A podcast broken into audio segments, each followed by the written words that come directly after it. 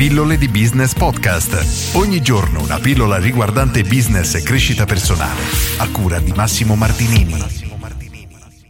Il principio di autorità di Robert Cialdini. Oggi inizio leggendoti un piccolo paragrafo del libro. Ho potuto vedere un professionista maturo e posato entrare nel laboratorio sorridente e fiducioso. In capo a 20 minuti era ridotto un relitto umano, tremante e balbettante, sull'orlo del collasso nervoso. Si tirava continuamente il lobo dell'orecchio e si torceva le mani.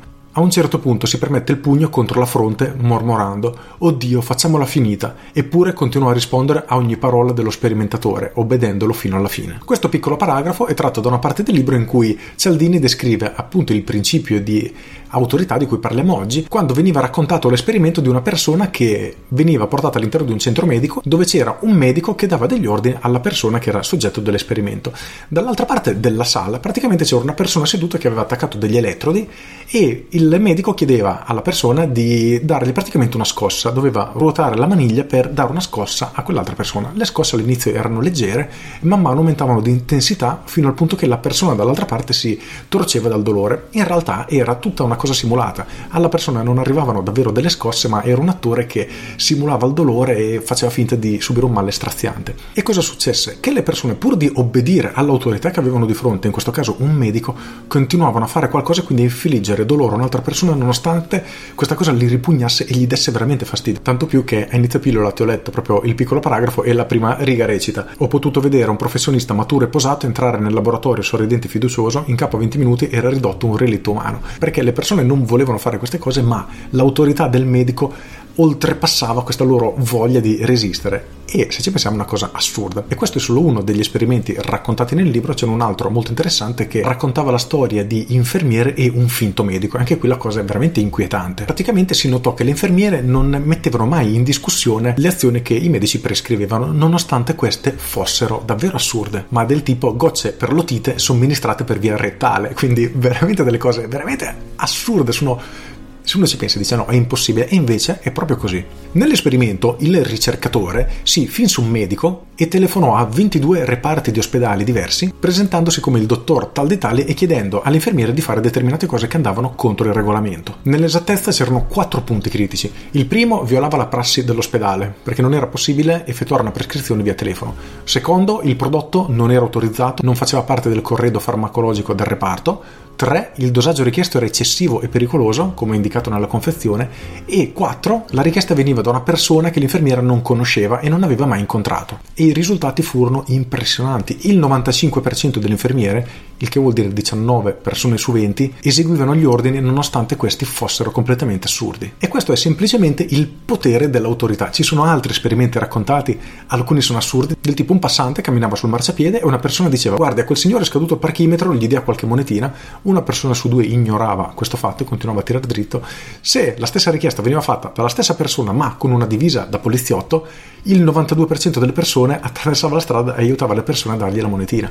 E cos'era cambiato tra queste due cose? Semplicemente il vestito che la persona portava addosso. E ti riporto infine un ultimo esperimento che ci fa veramente capire come il nostro cervello ragione in maniera completamente strana e ti faccio una domanda che Cialdini fa nel libro che hanno fatto appunto alle persone che hanno testato con cui hanno poi fatto gli esperimenti ed è questa se tu sei fermo al semaforo e davanti a te hai una macchina scatta il rosso e questa macchina non parte e diciamo che hai due situazioni diverse. Nella prima hai davanti un'utilitaria, anche abbastanza vecchiotta, nella seconda ipotesi hai un macchinone, magari una Ferrari. La domanda è, a quale macchina suoneresti prima il clacson per dirgli muoviti che è venuto il verde? Quasi tutte le persone hanno risposto che nella maggior parte dei casi suonerebbero più velocemente alla fuoriserie, alla Ferrari.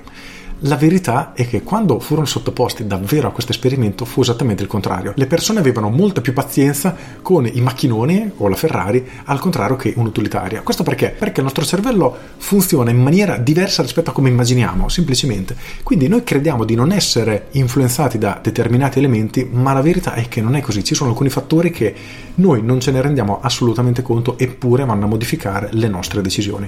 Nella pillola di ieri, dell'altro ieri del giorno prima ti ho già parlato di alcuni principi io so che pensarlo in maniera logica, cioè se noi ci ragioniamo a mente fredda, diciamo no, è impossibile, non sono influenzato da questo, da quell'altro, eccetera. Eppure la verità è che non ce ne rendiamo conto, ma è quello che succede. E questo, se studiato e applicato in maniera corretta, tra virgolette, al marketing, può essere effettivamente una forte leva per riuscire a vendere di più. Il problema è che lo si può fare sia in maniera etica che in maniera non etica o addirittura disonesta. Quindi sono principi che assolutamente dobbiamo conoscere perché possono avere davvero delle conseguenze molto molto pericolose.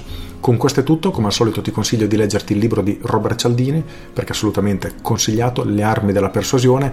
Se non hai voglia di leggerlo, non hai tempo di leggere, iscriviti alle mie pillole di business perché parlo anche dei suoi principi. Vai sul sito pilloledibusiness.com, ti iscrivi alle mie pillole di business via mail e tutte le mattine alle 7 riceverai una mail riguardante marketing, business e crescita personale. È gratis, ci si iscrive con un clic. Se non ti piacciono, se sono troppo frequenti per qualunque motivo, ti cancelli con un clic, quindi clicchi una volta, non ti arrivano più le mail, per cui corri su pilloledibusiness.com ad iscriverti. Con questo è tutto, io sono Massimo Martinini e ci sentiamo domani.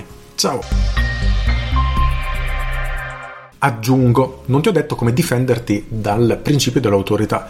Il problema in questo caso è è assurdo, è veramente assurdo perché nel 99% dei casi, praticamente se non sempre, in realtà ha senso ubbidire all'autorità. Quindi l'unica cosa che noi possiamo fare davvero per difenderci è assicurarci che la persona che abbiamo di fronte sia davvero autoritaria, nel senso che se c'è un poliziotto che ti ferma e ti dice di scendere e tu è normale che ti debba fermare e debba scendere. Il problema qual è? Se effettivamente non è un poliziotto, magari un malintenzionato. Qualcuno, immaginiamo la situazione assurda, ti ha puntato, ti vuole rapinare, ok, lui è un complice, si travestono da poliziotto, ti ferma e tu effettivamente ti fermi ed è normalissimo. Per quello che è difficilissimo difendersi dal principio di autorità. Perché?